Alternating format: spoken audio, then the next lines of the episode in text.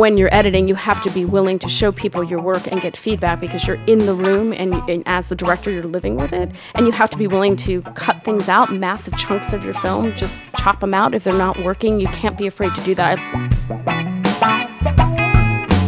Welcome back to Nothing Shines Like Dirt, episode 31. I'm Lesley Shannon. And I'm Elise Sievert. Today we speak with Shari Berman, director and editor.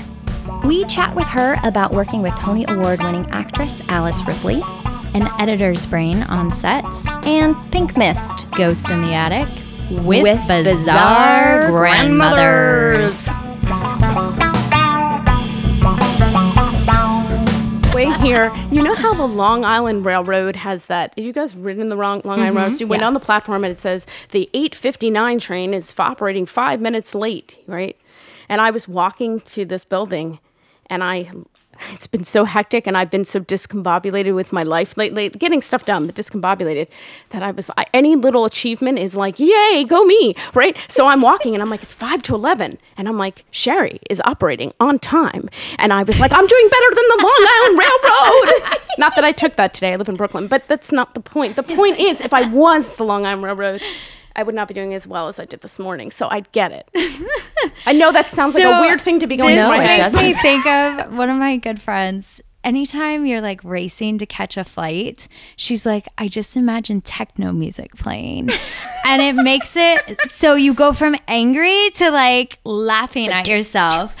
And uh, so I do, that's the same thing. Like, Shari awesome. is right on time. Instead, you're like listening to techno and you're like running down the, you know, through the airport. I have I a friend know, who's like, I things. need my own life soundtrack to keep me oh, moving. Oh, yeah. I do that all the time. I have, um, I remember whenever um, my husband and I first started dating, I was like, if your life had a soundtrack, what would it be? He's like, 70s funk music. I'm like, yeah. I'm like, all right. Yeah, you gotta um, set the mood. Yeah, you do. You gotta like it's it's gotta it's it's gotta be what you need it to be that day too. I feel like your soundtrack has to change from day to day.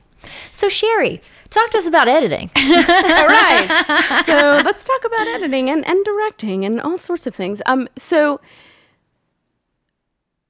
we need to give you a specific question about editing. what we talked about earlier. Um, we had a little incident where we thought we were recording and we, we weren't, so we're, we're gonna. So it was my blonde moment for the things. day. Oh, we that's, have. That's totally fine. Um, this how, is how, indie film in the making right now.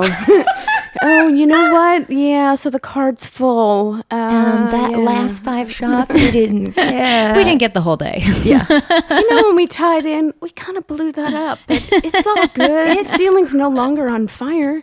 there was a fire on the sugar set. Actually. So, oh no, oh no. Okay, tell us about that. So, and and I have to say, in defense of the gaffer, he's amazing, and uh, yeah, I think it. I think, and I could be wrong. It was his first feature. He had fully, you know, been the gaffer on. I mean, obviously, he is an electrician, um, electric. Uh, so he knows what he's doing, but we were rushing and we were trying to make something happen in a space that we all kind of knew couldn't happen. But on an indie set, when somebody's like, "I have an idea," and you're like, "All right, let's just let's go for it. Let's try it," and they tried to do something, and the uh, some fabric, I'll just say fabric, got ca- caught on fire. Fabric we owned, not the place. The place was totally secure. Nobody got hurt. It was put out. It just got like, I wouldn't even say on fire. It wasn't like just big smoking. flames. It sounds really cool though to say it was on fire, but it was just smoking and turning brown, toasty, Charring. like marshmallows. It yeah. was kind of like we had a little campfire going. It was great. Um, and then you know they put it. It was fine. It was totally safe because he knows what he's doing, and it was you know we just had to move on. But things happen, and you just have to go. Okay, so we have to stop now, and and I talk about this all the time that you really have to be on the side of your crew. I see directors who, even though sometimes it is a dictatorship on a set to move things along, you have to be respectful of your crew and take care of them.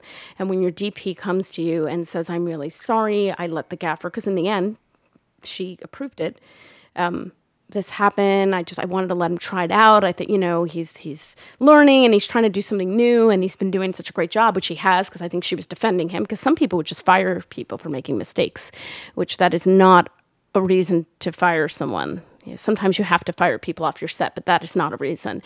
And I remember just looking at her saying, it's fine. Like, and she was like, oh, and I'm like, it's, you know, whatever. Like, this day was going wrong anyway. So now it's just extra wrong, but we're getting it all in one day. So it's good. And like, Now you have a story for festivals. Yeah, for exactly. Lemons, and- lemonade, man. Look, I get to sit here and drink more coffee because I could drink coffee all day. And I do have to say, it's nice to have assistance on set. Um, just throwing out there a little shout out to the assistant world because we had people jumping in as assistants who weren't really, they were visitors who were like, let me help. I'm not a filmmaker, but I'll help. And one day I was drinking a lot of coffee and I put my coffee down and I turned to grab my coffee and there was a bottle of water. And across the room was this woman named Lindsay who's awesome. And she was holding my coffee and smiling and going, pointing at the coffee and shaking her head. No, you're going to drink water now. Because I was like, I hadn't slept in like 20 hours and I was totally, you know, seeming like a Coke addict, which I am not. rehydrate. Rehydrate, yeah. Or you were going to shoot through the roof. You might not have had sleep, but you did were powered by coffee fuel. Yeah. Powered by coffee. That's like an ad right there. How has editing helped you as a director decide your shot list, decide how you want to shoot a film? Um, it could be probably very overwhelming because as an editor, you probably have a lot of cool ideas, but Yeah, yeah. So that is a very fine question. Uh, when you're deciding your shot list, if you know you're going to be editing your project, you obviously come up with all these crazy ideas, and you'll have lists and lists and lists of shots, and then you have to have the director slash partial producer because when you direct on an indie film, you're also you have to be thinking like a producer. You just don't have a choice. Um, you have there's that part of your brain saying we're never going to get to all of this. We need to, you know, you, you you're it's like you're having a conference with yourself in your head, and you have to think, okay, what do I really need for this shot as the director? How is that going to work as the editor in the end? It's also going on the set with your shot list and then discovering we're going to do 10 shots today. No, we're not. We're doing three because that's what we have time for, or that the space doesn't allow for what we wanted to do and it's thinking on your feet. And and being able to make what might be considered bold decisions in some ways. I, I don't know that they really are, but you know, I was mentioning this earlier to you that my husband, you know, said something. He, my husband's Chris Banker, is a fabulous filmmaker, and he said something to me a long time ago about filmmaking that when you're editing, it's like a symphony. So you have different movements in your film. You don't want everything paced the same way. You want to have variations throughout your project. And so sometimes the editor part of you has to be shut down of like, I could have all this footage and I could do all these cool things and I could edit the six different ways if I had all this footage. But in the end, what do you need as the director in that scene? And sometimes a oneer is the answer. It's one shot. That's it. And that's one of my favorite moments in Sugar, actually. Well, there's a couple of favorite moments. One is there's the shot in the mirror where Alice and uh, Alice Ripley and the bartender are looking at each other in the mirror. She senses that he's looking at her, and we and they catch each other's eye in the mirror. And there's a scene going on, but you're that's what you're really watching. It's not about the dialogue; it's about the visual and what you're watching in the shot. And that's a wonder. They didn't need cutting; it would have actually damaged it had there been cutting in that shot. So there are things like that that you know you have to you have to think about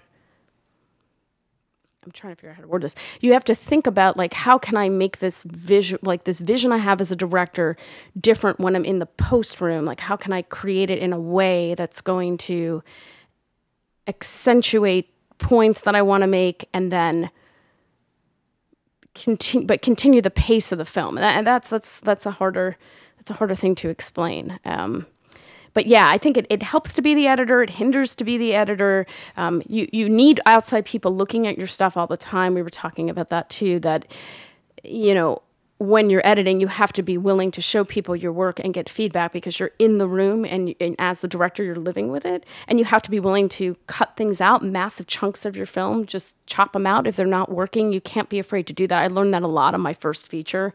Um, because it was it's a crazy nonlinear film really about uh the, it's really a portrait of a woman over 35 and uh, what's going on in her head and how she feels about things more than a story which was a very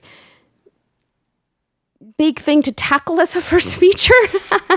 And i'm really grateful the people who worked on the project caroline luff the lead and chris who who actually shot it. It it really it really made a difference that they were willing to come back in and redo things. You really need a team, and this is this goes back to talking about you have to take care of your crew, because if you don't have your crew behind you and your team behind you, you will fail as an indie filmmaker. You can't be so insecure. I see this all the time. There's like this insecurity that comes out with some directors, and they they they alienate people and that is it's just like life you you can't do that because then you end up friendless and you can't be friendless on an indie set. You know you need your people. Um, so that's that's important. I'm, I'm trying to think of some other things we were talking about because well I love I I love that idea of creating it's a symphony for for editing. And I know you you said earlier like everyone like every director should try editing if not for their feature just know how it goes so that on set you can figure out how things piece together. Yes. Do you have any advice for like people that are just starting out editing? Like what like is it just to edit stuff? Like just just edit stuff for people and just practice? Is that kind of how you get better at it? Is there I think edit your own stuff to be honest because when when you're forced to edit your own stuff, you have to make all the decisions, right or wrong. And the good thing is, it's just you. Like make a project. Um, it's same thing as a director. If you're an actor and you want to direct, go out and you know maybe you bring in a DP. You know you don't want to take this overwhelming to do every job, but you know bring somebody in and just it's my project so i'm going to tell you why i want to shoot it this way i want to do all these crazy angles or i want to you know uh, run and gun or i want to whatever it is that you want to do and then see how how are those pieces going to come together and you know maybe maybe on a project you don't even light it like not it's not a project to be shown to the world just to be clear. It's a project for you to practice on. But i think going out and directing and seeing what it's like to pick the pieces and then bringing them in the room and going oh crap i picked the wrong pieces or oh here i magically picked the right ones. Who knew? You know that's a good way to learn. And you know because things like film school i didn't actually go to film school I actually have a degree in theater, theater arts. Um, I could direct. I wanted to direct uh, experimental Chekhov plays. So just try to imagine that in your head, if you would. Um, like the Living Theater meets Anton Chekhov. Um, Sounds brilliant. it, it, it would have been brilliant. There's no money in that. There's no money in anything actually, but uh, that was. This is not a Shari's business having an money. economic crisis right now. in life. um, but give me money. I'm a filmmaker. Uh, no, I, I'm joking. I mean, you can give me money, and I'd love to take it and make a film for you. But um, but I think you know when you're when you're directing. So when you're directing on a set, you do have to think like an editor. Is my point. Whether or not you're actually editing. I'm talking about indie film. Like if you're in a Hollywood film, it's a whole other world, and people will say to me, "That's not that person's job." And what? Yes, because they have millions of dollars, and they can go and shoot it again, and they can recreate the world if they want to. But when you're on an indie set, you have to think, okay, we were going to get, in all seriousness, 10 shots today. We're only going to get three. Is it going to work in the end? What are the three I really need to not only make it piece together, but to keep the feel of what I want? Because you don't want to end up shooting it like a sitcom. Wide shot, close up on A, close up on B, wide shot, laugh. Like you don't want to end up with that unless you're making a crazy kind of, you know, indie film that's mocking that or something, you know, then that might work really great. Um, but if you really have a vision, it's knowing that. And we were talking earlier, there's this there's this shot in Sugar of, of Alice Ripley, who's who's wonderful. Everybody on that set was wonderful. Bobby Clow, um, Robert Clohessy, they just wonderful people who really were willing these are people are, I'm sure used to working on projects with more money. And they were willing to like, okay, I'm in, I'm in, I'm in all the way, and I'm going to help you make this the best it can be. And there was this this part where Alice was playing with a tangerine peel, and in the in the shot, she just that's just an action she was doing, which I love when actors bring little actions in with them because it, it that's what makes characters real. Um, so she was playing with this peel, and there was a continuity issue uh, in the scene, uh, which I won't get into. Whatever, it's painful, and um, I realized watching it we were going to have a I was going to have a problem in the editing room to get around it to not make it obvious. And there were there were a few different things going on that were that were complicating the matter. So I insisted on getting a shot of Alice's hands playing with her tangerine peel. And it worked for a few reasons. One, it saved the scene at one point because I really didn't have anything to cut to. I mean, there's always a way, but then it's like you might just have to eat that the continuity is not good or I don't like that other shot or whatever, but I'm stuck with it kind of thing. You don't ever want to say good enough Yeah. That's like the worst thing to hear on a set. Good enough, or in the editing room. Well, it's the best we're gonna get. That's like, oh God, I just like that's like, you know, you're in the gymnastics team at the Olympics, and it's like, well, you're gonna come in like 28 out of 27 people, but you know, good enough you came. You know, it's like, how did I manage that failure? Um, so you don't want to be in that boat. That was a weird analogy. Maybe you want to cut that out. I don't no, know. I love it. I like the weirdness of it. um, but um, anyway, Alice is playing with a tangerine peel, and I insisted, and it was it was like a little emotional trying to get it done because you know her nails hadn't been done. And of course, the makeup people want her nails to look right, you know, because that's important to them, which it is. It is in the end. Well, it's important to shot. her character, It's important to her character because they specifically put on sparkly nail polish. It's all these little things. Yeah. Again, it's the little things that ex- people bring from their expert field. Having a makeup person who's like, no, we're going to put on a little bit of sparkle because even though here she's still the quote housewife role in her life, there's that little bit of I'm still a rock star. Uh, going on, which I thought was great. That was Michael Sarapiglia. I think I actually said your name right, Michael. I'm amazing. um, I suck with the names. Um, but anyway, she's playing with this peel. So it saved the, the scene, but it also was sort of like a little emotional moment. Like she's peeling away at her life. Like I, I'm not saying Alice sat and thought, oh, it's like an onion I'm peeling, I have layers, you know, or something cheesy. I don't, I don't mean it that way, but it is sort of a reference to that. She's trying to break through, and it's a nice little moment that she has this little peel in her hand. Like, what do I do with this little thing I'm holding on to like what do i do with it and so it was a nice moment in the end and again it also just saved the scene and it's watching for those things and it's having people who trust you you know fletcher wolf who is dp on the film she's also awesome she uh, you know, would say, do, do you have enough coverage? Because that's not what she's not an editor. I mean, she's done some editing, certainly, because again, she gets it. um, but she is, is that enough? Are you going to be, oh, yeah, yeah, I know, I got, no, I figured it out. Sometimes you're on the set and you're like, this scene is not going to make it into the movie. I hate to say it when we're shooting it, but I can already see this needs to go.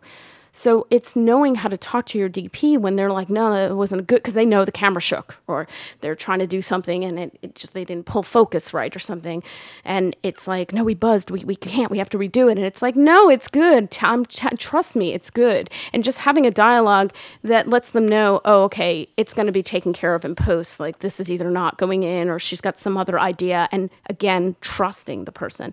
I mean. Clohessy actually called me after one of the scenes or emailed me because everybody was emailing because it was late. Um, nobody's sleeping, and you're always worried you're home. They might be getting their one hour of sleep right now. Let me not bother them. Um, so, you know, but was like, you know, he emailed, then we got on the phone. He's like, I just, I don't.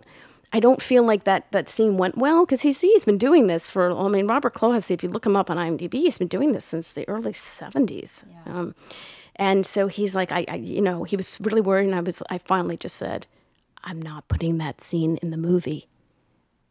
I'm a good editor, trust me. And he was like, Oh, okay. Now here's a guy, he doesn't know me from Adam, right? He's been in this industry forever and he's trusting me. Yeah. As you know, he you have to have faith in people. If you don't, don't do the project, right? Like you either have to be in, okay, I'm gonna trust this person. I mean, the crew came to see the film and they were they didn't know what to expect at all.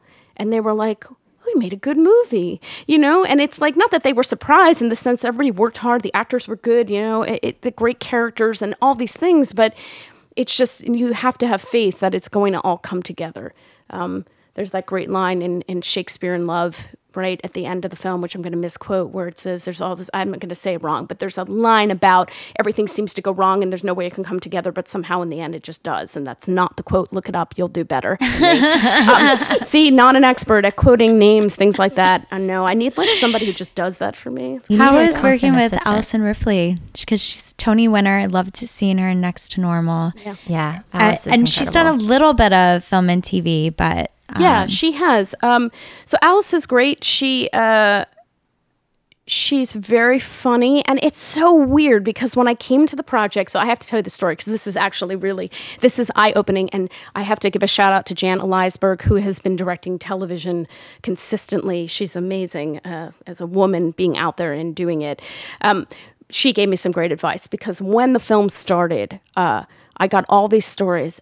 Alice Ripley is a drug addict right? Which is not true. Just want to say, but Alice Ripley has a drug problem, and and this all comes out of because she played in Next to Normal, and the character in there's you know, Yeah. broken. Yeah. Um, she doesn't have a drug problem in that. no, though. she doesn't have a drug problem, but I mean, I think people saw her as being like Unhinged. broken, unhinged. That's the right word. Very good. Thank Oh, you. You're welcome. Because she's a good actress. Because she's an actor. Right? That's her job. Um, I, I'm putting like little my hands around my mouth as I'm commenting. I know you guys can't see this, but yeah, it's like my side lovely. note. Um, yeah, every single time, like she gets really close to the microphone and puts her hands around it, like she's gonna. It's like a little megaphone. It's Yeah. pretty awesome. Continue. my side commentary to myself. Um, but but so I was told so so here we are, right? Alice Ripley's a drug addict, and and Robert Clohessy is going to hit on all your women and insult them and just be terrible to have on set with an all women crew, and you shouldn't have hired him for this film. Also, not true. Um, so I, I was talking to Jan and I was like, she deals with all kinds of people. And I'm like, I'm like, Jan, like what, you know, I'm kind of freaked out right now. Like uh, they seemed fine when I talked to them on the phone and we met and Robert Clohessy sat with me. We went through the whole script and, you know, he wanted to help. So we were talking about the scenes and how, how, you know, his own insights into them. And it was great. And, you know, I talked to Alice. We sat in the park. She sang with some musician who was singing in the park who had no idea who she was. She just started singing with him. It was hysterical. She seemed really friendly and together. And I'm like, and they're telling me that it's all going to go wrong. And Jan said, don't believe anybody. That's it. That's the answer. And it sounds so sane, like, duh, what did I think of that? But hearing it from somebody, she's like, I've gone onto sets where I've told this person's a problem, that person's going to give you issues, you're going to have arguments. But she's like, no, it's all in how you choose to deal with people and all these stories. So I just want to tell you, Alice, her assistant would go out and get her health food. That's what Alice does. She's not getting her heroin, she was getting her broccoli. Like, it's so ridiculous. And Robert Clohessy did not hit on anybody at all on my set. And I'm sure I would have been told. We had a lot of women on the set. It would have come out. He certainly did not do that at all in any way. He was very respectful you know and and just I, I just it's mind boggling so that's a little bit of advice too you just you have to have confidence in the people you meet with and you have to go with your own gut think that's a good thing for life too, Yeah. right? Yeah. Like stories are stories and everyone is different and you don't know there's two sides to every story too. So when you're when you hear a story, you don't know what really went down because you're only hearing one side of it. Right. So and then and also like you have to do your own investigation. Like, you know, for for Clohessy, for example, he's he's just well, this is more recent after the film, but it just as a reference, he was just in My Art, which is a female filmmaker. He was in um oh, another film that just played at IFC, also a female filmmaker that I can't remember the name of right now. But, you know, these are all women making films and they're all hiring him. So what, they're all insane? No. no. No, then he wouldn't continue to keep getting hired for those type of projects Right. projects. So you just have to like somebody's just got to grind like to axe you know, or an axe to grind. Sorry, that was backwards. But in editing, that would be cool to run it backwards. Just saying. um, he's got a, you know, somebody's got an axe to grind, or they just heard some rumor, or they just want to create drama. And that's the other thing too. We had a few people working on our film. I, I will not call out names who, but tended to create drama that wasn't there, and pitting people almost against each other. And you just have to cut that off. Like at some point, you just have to ignore the drama and and just do your job. Just do your job. Um, that goes on a lot, and sometimes it's just people's way of keeping themselves motivated. It, it sounds weird, but you could you could step outside and analyze the drama creation, and you're like, this is just somebody's way to make themselves feel important or needed or I'm essential here. And you just kind of have to separate it out, you know, be your own like old time stage manager where you're sort of the psychiatrist behind the scenes. Well, the psychologist, because hopefully you're not giving out medication to people. if it's gotten to that point, dude, it's like, no, um, no, that's bad news, bad news. But yeah, I think there's a lot of that. Where yeah. do you start as a director? Like if it's if it's your own script or if it's somebody else's script, like deciding the the kind of vision for the film, like the colors, the the feel of it, the tone of it. Like, Yeah, do you do go to you music? start? Do you go to magazines? Like, where do you get your inspiration from for that? That is a very good question. Really, like I thank you. Um, you know, when I when I write, I actually start with the visuals in my head. I used to not write that way when I first started writing stuff because I came from a theater background and, and directing theater. And it's different. And then one day, well, again, Chris Banker, awesome man in my life, but I have to say, as, as a, just a, as an artist, he introduced me to a lot of films I had not seen. So I do watch a lot of different types of films. I've never been, I only watch, you know, superhero movies or rom coms or whatever.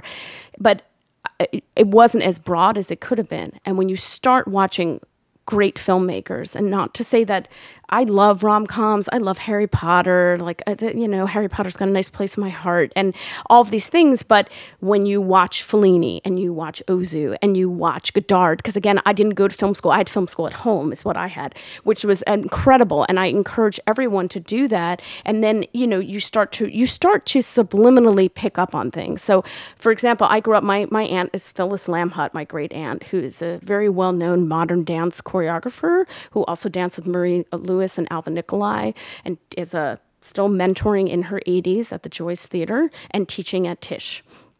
Um, she's incredible. And I'm mentioning her not because, hey, my aunt's incredible, which she is, but because growing up watching her choreography and watching the work as a child, like from like as long as I can remember, and they did crazy kinds of stuff on stage. Modern dance is always breaking formulas and always going unconventional. And you grow up with that. And so when I look at a screen, it's to me, it's I didn't even know what the rule of thirds was, the art history, you know, the art, whatever rule of thirds that artists learn about.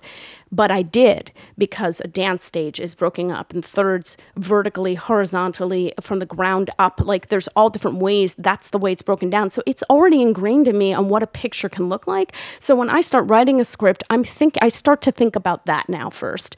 And I've been doing that for the last few years and the visuals and the color and everything and re- this recent script pink midst which we can we can talk about again but i started out i wrote the script with hardly any dialogue first. I mean it wasn't going to stay i was not looking to make a silent film but just starting out with what is the scene? What are we seeing? What is it going to feel like? How is it going to change scene to scene to create that symphony? What's going to go on? And then doing the dialogue later because the dialogue is of course important. I am not trying to negate writers but if you if you start with that you get really at least i would get really hooked into oh but this di- i really like this joke or i really like this thing or she says this really deep line and it's like no like you got to come back to what is the vision of the film. So when i write i start with that. Now obviously if somebody brings you a script it's the other way.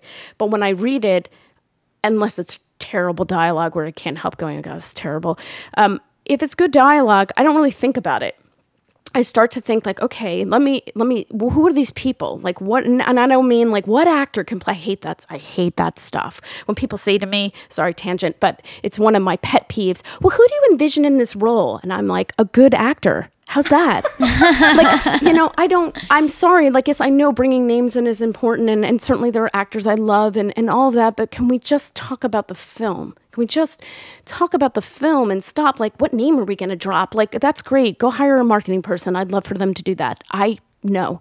So when I look at a script, you know, and people say to me, well, what do you think about this? I'm like, well, I see a character that behaves like this.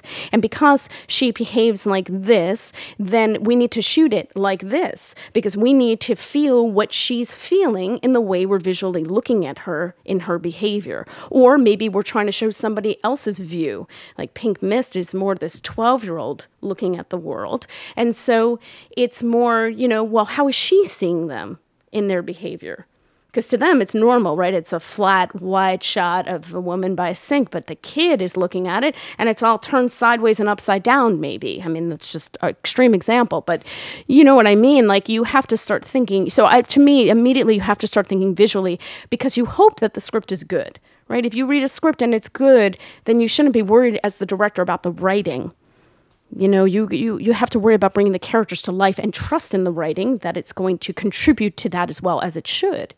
Um, well there's so much i know as a writer um, the writing i've been doing there's so much that gets left out of a script because you do want collaborators visually and you know i think a lot of times when people start writing they're like close up on such and such and you're like no you have to take all of that out and like what what is happening what is going on and what you said like how are these people behaving towards one another? And right. Well see and, and this is an interesting concept because i agree and i don't agree. So yes if you're writing a script that you're sending my understanding and again i i write for myself. I don't write for other people. I might write a few lines to help a scene for a film or something but i'm not So green of salt my advice coming from a non-professional writer, but if my understanding is if you're sending to an agent, that's what they want. They want the story, they want it to move, they don't want to get caught up. Like they don't want to be taken out of the story with shooting information. So that's 100% correct. However,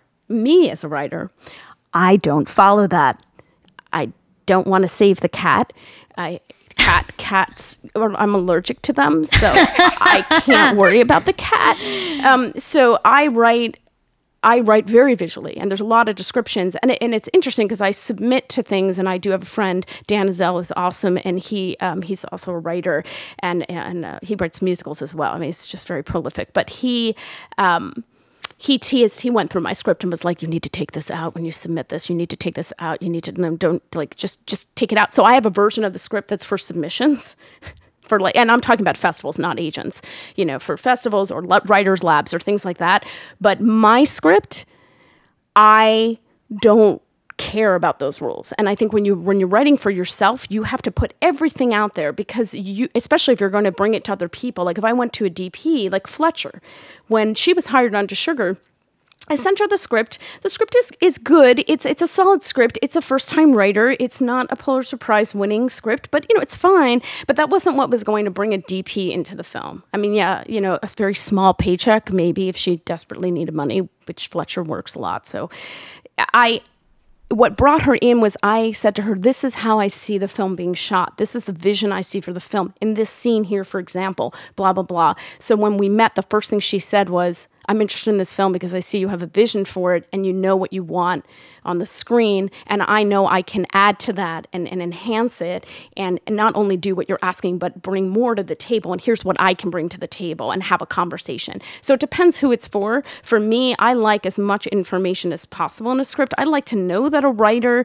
when they bring me something, even if it's not in the script, sometimes they'll just write a note because I get it. They're they have to write a certain way for other reasons, the industry reasons. But I like when I get a note. Well, this is like I, I see it as like you know it's an off kilter or that like descriptive terms that I know they're not just like I want you to shoot and make sure my dialogue is clearly heard. Because I don't want to do it, and I'm not gonna do it, and then we're gonna have a battle because well that goes know, back to intentions of a project too, which I'm finding out more and more like is so important. Like why are why is everyone making this project? Yes. Mm-hmm. Because that's the thing with people creating their own work. Sometimes it's not about the story. It is like i need this for my reel or i need this. And and as people come on they need to be aware of that Right. Why are you doing this? And and I, I often oh that's so great because I um so I'm editing Nitsan's film. Nitsan mm-hmm. is a member of the the FilmmakeHers. You should check out the FilmmakeHers website get that little twist on the word filmmaker, filmmakers. I'm just putting that out there. Hey, Stacy, how's it going? Um, Stacy Capone runs the filmmakers, so and she's why her name her. comes up almost every every episode, episode because she is the great yeah. connector. She's she like is. the matchmaker. She's the filmmaking matchmaker. She is, and she's also a fabulous actor, and I hope everybody remembers that because sometimes. I think Stacy. Sorry, Stacy. Now I'm going to go on the cheer for Stacy thing, but um, you know, but I think that sometimes she is a good organizer and she is also a professional producer and, and earns money doing that. And yay, go her! But she's a fabulous actor as well, and I think sometimes that gets lost because of all the things she's doing for other people. So I just wanted to shout out that. So, what was your question? oh my god, I just totally forgot. What Wait, were you? We were talking about how um, intentions going into oh, intentions yes. going. Yes. So that's true. Like Nitsan's film that I'm editing now, assigned Scientist's Guide to Living and Dying, is you know what is the purpose of the film? If you're trying to get to certain types of festivals, are you making this project for you? We had a whole conversation about that. What and and her thing is she wanted to make the best film she could make. It is a vehicle for herself. She's an actor. It's being co-directed by her and her husband, um, whose name I can't pronounce, and she knows this, so I just call him Shush. That's his nickname but shout out to Shush there.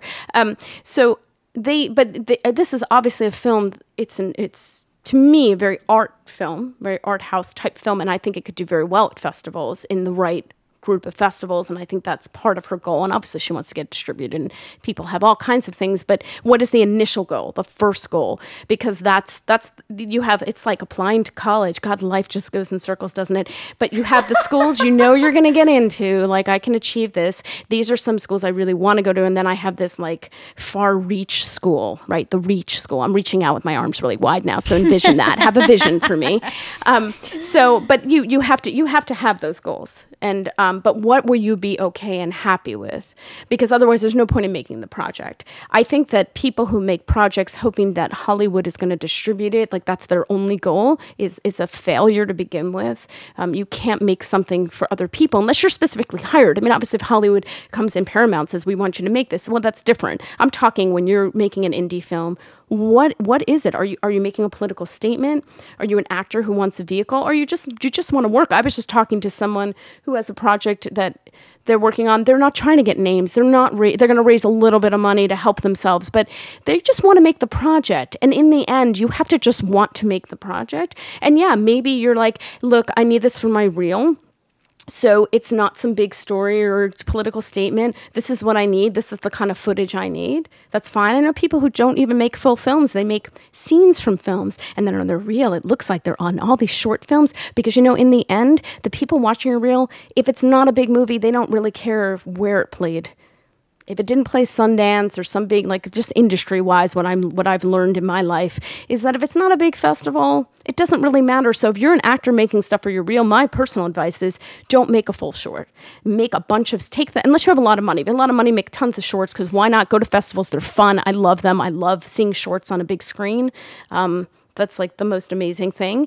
But in the end, if you're like, well, I'm on a limited budget and I need a, a rom com scene and I just need a minute, like I don't even need the whole scene, or I need, uh, you know, a horror scene, or this is where my, you know, I, I always play like the blue collar mom, whatever it is, then then just shoot those scenes. Don't make full. Well, why are you doing? Why waste the money? You know, unless you suddenly want to be a filmmaker. Like that's the thing too. Like, what are you taking on? Because do you really want to be a filmmaker? Great. Anybody can learn to do a new career. And it sounds like thunder outside. outside. Yeah. Mm, God is going to smite me down in a moment. Shari's speaking the truth too much. Stop now. You shouldn't have eaten that apple for breakfast. Uh, but yeah, I wanted to ask you too. Like, tell us about your project that you're working on right now because oh, it sure. sounds amazingly interest- interesting. All right. Well, Pink Midst.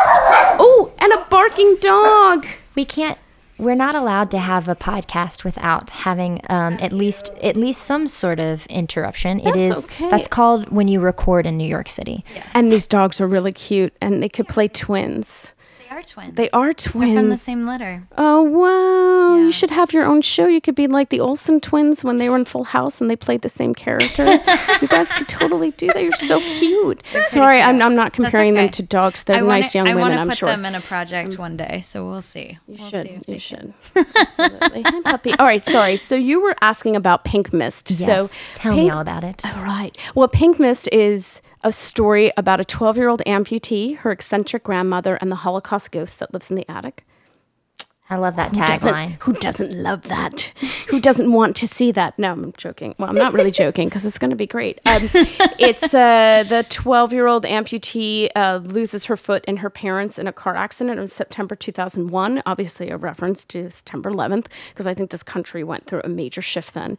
And then she immigrates in a way to her grandmother's small town, which was founded in the 40s after the war, uh, for you know all-inclusive diversity town, very much what America is. You're tired, you're hungry, you're poor, you're wretched. Um, Emma Lazarus uh, can say that better. I'm sorry, sorry, Emma.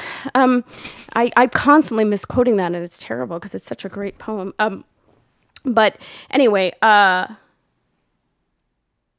so the film is about she immigrates to this town basically that's founded on diversity and on the surface it seems like everybody cares about each other but underneath there's this systemic racism that goes on that we are seeing more and more come bubble to the surface and come out and in a way when it comes out it's I don't want to say it's better because racism's terrible no matter how it's dished out, but at least we all know where we stand. I think, you know, my parents were very active in the 60s civil rights movement and um, in their own way. I'm not saying they were great leaders. Certainly, you know, they're not Martin Luther King, but you know, and and in in uh, you know just you know equal rights, uh, you know women's rights. My grandmother was involved with when she was younger, obviously a long time ago, um, and all of those things. And a lot of achievements were made by those people. But as you were saying earlier, that I, I wonder if the current generation is being taught enough about that. I grew up in a family where culture mattered as much as learning how to do math. And so understanding where you came from or understanding the world around you or the issues of the world. I mean, I grew up listening to Tom Lehrer, which is a great way, actually. I know it sounds weird if you know Tom Lehrer is a political satirist from the 60s who actually taught math at Harvard just to prove my point that math and culture both equal.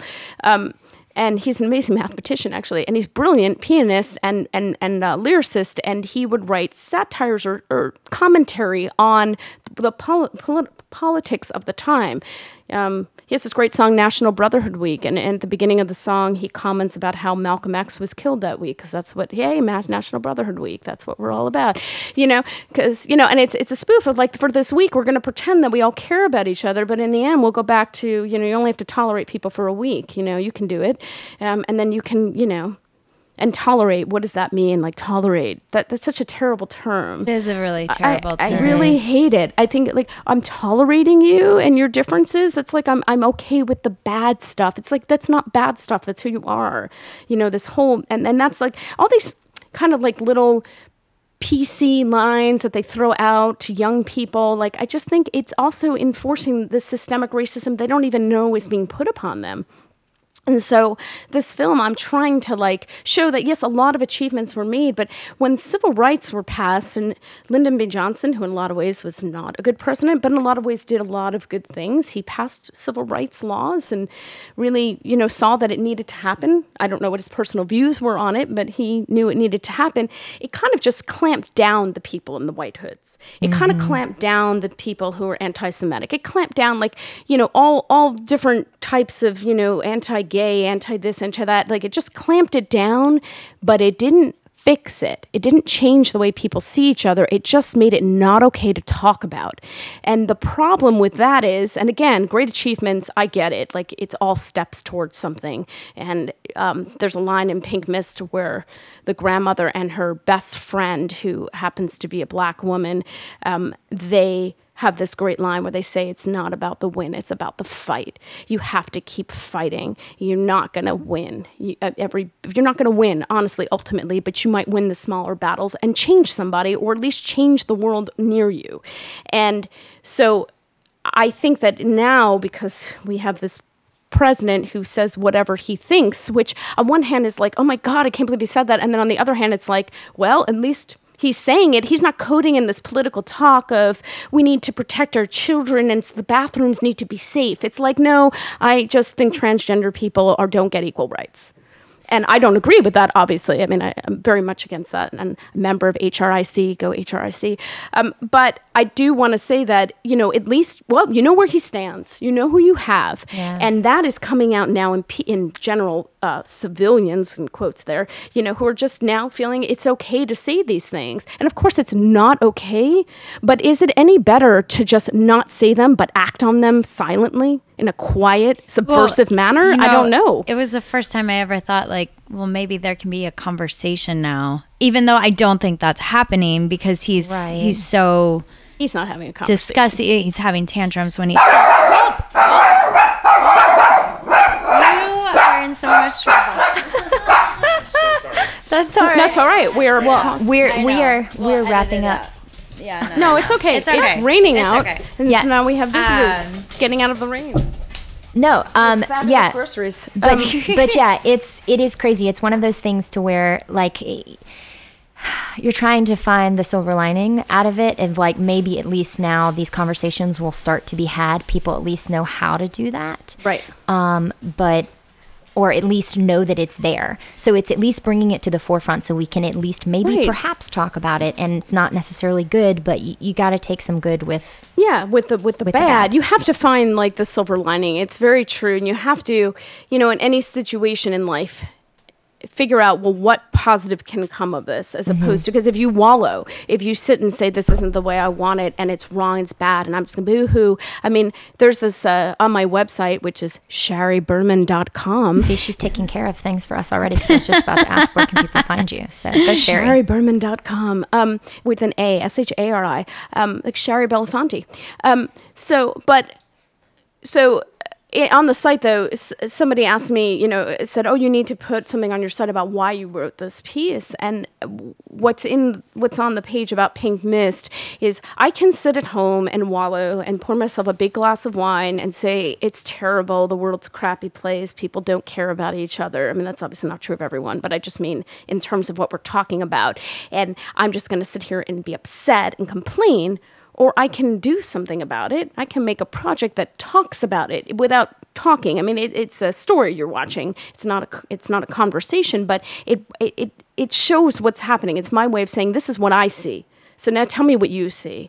And also not being like part of the problem is too that people look at people. Some people look they're just white hood people and they like to be white hood people and that they're going to be that and they're always going to be there. That's what I mean. You cannot win the fight overall. You cannot. And you have to embrace in this country in any country um, that there are people who are going to have differing views and you may know morally they're wrong and you may think it's contradictory. You're a quote Christian and then you want to like burn people on a cross you know like that's terrible right? Obviously like that's just so messed up right? Yes. but you know i mean beyond words i mean that's you can't even explain how horrible that is. But putting those people aside, people who just want to hate to hate, there are people who are lashing out against other people because their lives are so crappy. If you can't mm-hmm. earn a living, you're going to sit there and blame yourself. That's a horrible way to live. Oh my God, I'm a failure. I can't, I, my, my minimum wage, I can't raise my kid on. Well, obviously, this is the minimum wage. I should be able to do it because the country says it's enough, but it's not enough. So, what ends up happening is people blame other people. They start to blame other people and they, well, and, and, the, and the government pushes it. It's like, we got to keep the Mexicans out. Why? The Mexicans are taking your job? No, they're not. They're, they're, you, you're going to go to fields and pull pull fruit off trees. I don't think that's the job you want. It's a really hard job. It's terrible and it's cheap labor and it's it's awful in its own way. But they're not invading your life. They're not. I mean, if you look statistically, they're not taking jobs away from people. That's a lie. But it's been imposed on people. So then they take it on because the truth is it makes you feel better as a person. Oh, it's not my fault that I can't get by and I didn't get through college or I didn't, you know, have that opportunity. It's it's the Mexicans' fault, which is terrible, but it makes them feel better. So it's looking at it and saying what's going on with them as well. Like this film s- seeks to also show without i mean it's it's a it's an hour and a half film right? So there's only so far it can go but it seeks to show well what are their lives like? Because it doesn't excuse it. It doesn't say oh well, that's okay then. You can go ahead and blame the mexican. No of course not. But if you understand why it's happening then you can help these people have better lives fix their lives maybe raise the minimum wage to the $15 which is still like not that much to ask for. And you know oh, just kicked the microphone. Sorry everybody. I'm getting excited. But you know you can you can make those changes and in making those changes then those people will maybe stop lashing out at other people and realize oh wait a minute it was because of this. And now i'm getting retrained i was i was a coal miner now i'm being trained on how to put together solar panels i don't know i'm making something up but you know i'm being trained oh i have i have self-worth now i don't need to put other people down to make myself feel better and i should maybe stop that. And I'm talking about those those are the people you can help and change their views. You cannot change the people who just want to hate. That's their their religion is hate, and you have to learn to deal with that in the film. The grandmother is this type of person because she survived the Holocaust of understanding that some some battles you don't fight, you accept. You have to because if you try to fight all of them, you can't. But there are some small ones that you can win. So Definitely, that's that's, my a long that's a that is a that is true for life. I feel like Yes. in general. Well, Shari, thank you so much for sitting and talking with us double time. We got the double Shari time because Lesley is a silly, silly person who thought she Oh, pressed record who didn't. That is my day today. And so you gave out your website. Are you on Twitter or anything else? Where else can people find you? People you? can find me on Facebook. Uh, I guess if you just look up Shari Berman, I'm sorry, I'm terrible. If you go on my website, there are links on the ma on the homepage to Facebook, my IMD page, I believe, to Twitter. I'm not a big tweeter. I am on there once in a while. I post stuff, but it's it's rare. And if you happen to be in Milwaukee, uh, the eighth of no, I lied. The 9th of September is when my film's playing, but the Milwaukee Shorts Film Festival, which is the 8th and 9th of September, they show a lot of a wide range of types of shorts. They took my experimental weird Super 8 film, which features many of the filmmakers are in that film.